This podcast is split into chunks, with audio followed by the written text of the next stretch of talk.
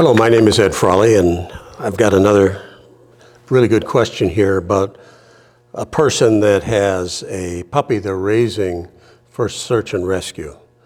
And it's, it's a Belgian Malinois, and they want to know what kind of interaction they should let their puppy have with strangers. And it's not that this woman is doing anything wrong. Sometimes common sense in dog training is not so common. It's learned over experience and years. So this person says, I have a five month old Belgian Malinois that I am training with the goal of her being a future search and rescue dog.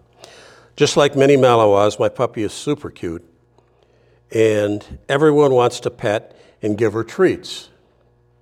Even with a vest on that says working dogs do not pet. Ain't that the truth?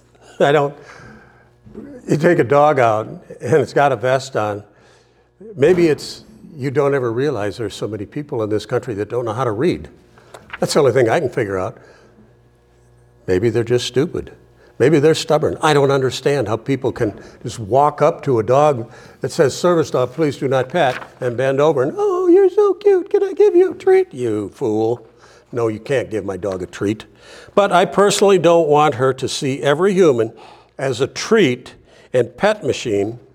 But of course, she has to be socialized, as one day she will be tasked to associate finding people with toys or rewards. And she continues In the future, I want her to find people because it's her job. I ask her to look for people, and these people, once found, will make or give her toys or high value food rewards.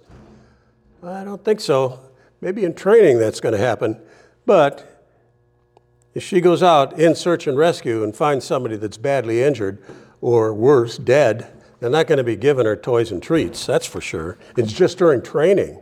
So she has to get that out of her mind. So ultimately, my question is what interaction, if any, should my prospective search and re- rescue puppy have with strangers besides making them just another piece of the landscape?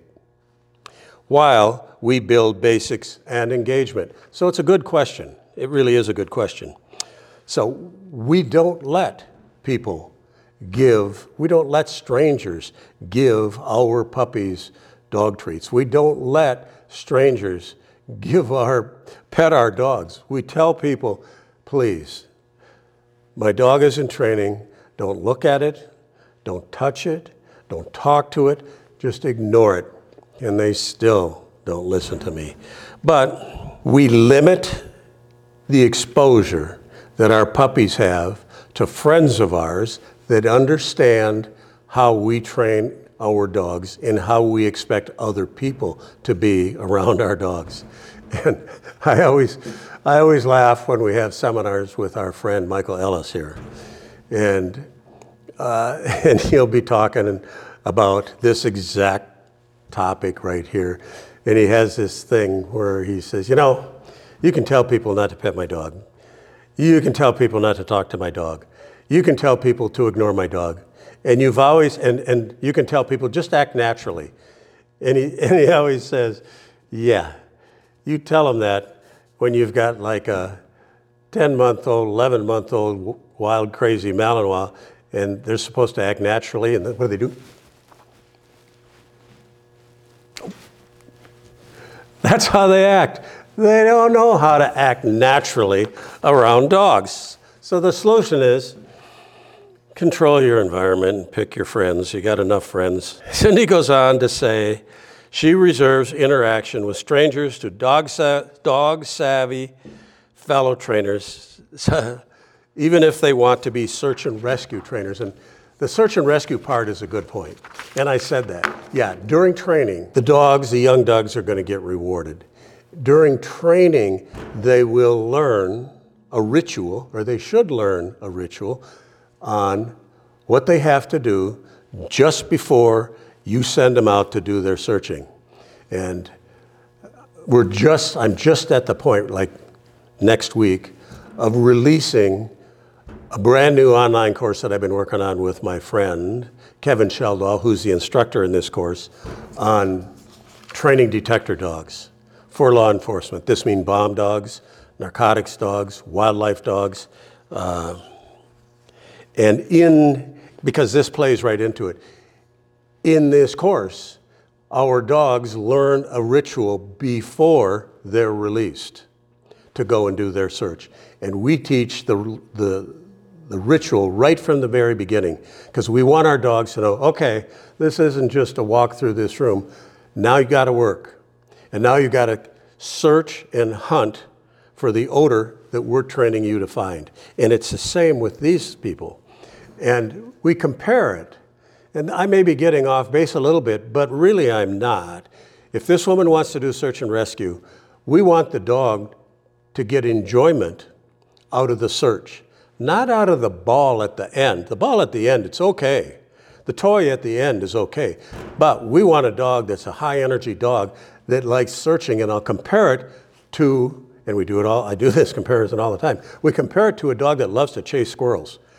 I mean, you can have dogs that'll chase squirrels their entire life and never catch a squirrel, and they love chasing squirrels. And if this person, if these people that have the right genetics, the right temperament, the right drive in their dogs that they want to be search and rescue, they're going to be the time, the type of dogs that eventually, through training, learn that the search is fun, the search is rewarding, and it doesn't need to be the reward is a ball or a tug at the end of the search with the person that's down. Okay, the, the, the, the chase of the squirrel, for our dogs, the chase is rewarding. The search for a squirrel is rewarding. Same thing for a hunting dog. The search for a pheasant is rewarding to those dogs. How many of them ever catch birds? How many of them have handlers that can't hit the broadside of a barn with a gun and they never get a chance to go and get a dead bird because they very seldom have birds that get shot? So don't kid yourself. You can teach, she can teach a dog that searching is fun, and you set that search up with a ritual that they start ahead of time. And you layer your training steps into your training so the dog understands that, that ritual. We cover this in complete detail in our detector dog video. I mean, we have well over 200 and some short videos in the detector dog video, and a good part of it deals with setting up your rituals, setting up your searches, defining where the dog is supposed to search, and it's built with small, small steps. Even search and rescue people can learn a lot from the detector dog video that we're going to release. So finally, at the end of this video, I'm going to put a link to the detector dog video so people can go and read about it. And if you have other questions, feel free to write Cindy through the Ask Cindy portal. And if she uh, needs more information from you, she'll ask it. If she wants something from me about the law enforcement and the training dogs there, she passes them on to me and I'll answer it.